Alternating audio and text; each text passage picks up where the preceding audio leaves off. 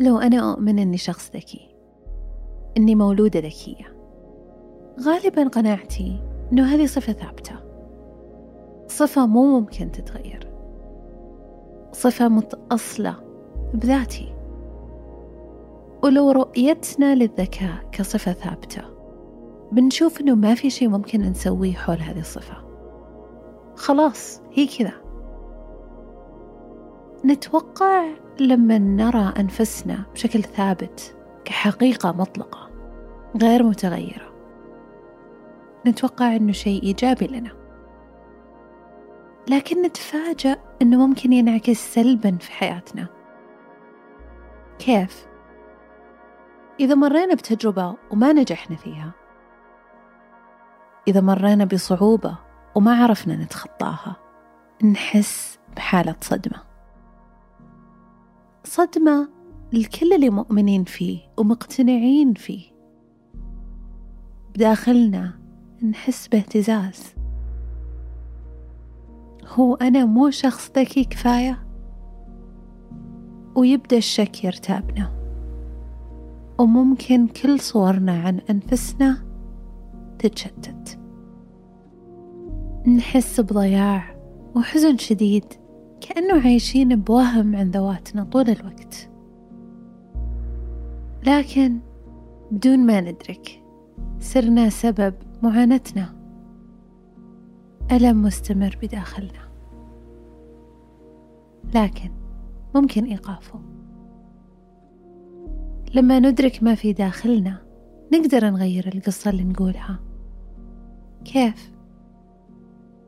نكرر الفكرة الجديدة اللي فيها نستشعر السعة إلى ما تترسخ شعوريا. حتى لو في البداية ما حسينا فيها. مع الوقت شوي شوي لما نكرر ونكرر على ذواتنا قصة مختلفة.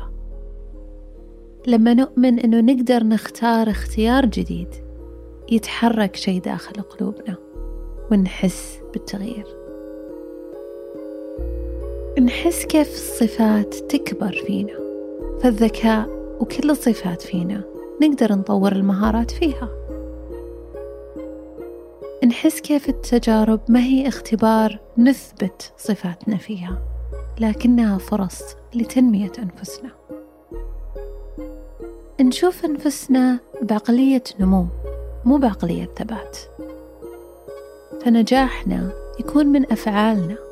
من مهاراتنا اللي استثمرنا وقتنا فيها. نستشعر ثقة أكبر ونتخذ مجازفة أكثر لأنه نعرف أنه بالتجربة نتعلم وننمو ونبدع ونبتكر.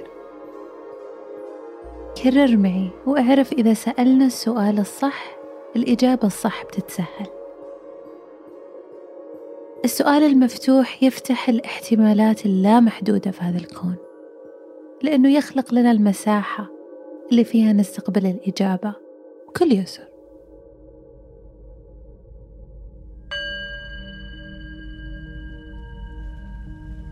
كيف أكون بعقلية نمو وتطور مستمر؟ أنا بعقلية نمو وتطور مستمر.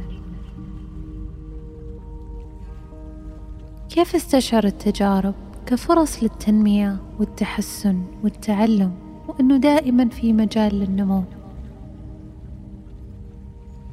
أنا أستشعر التجارب كفرص للتنمية والتحسن والتعلم ودائما في مجال للنمو.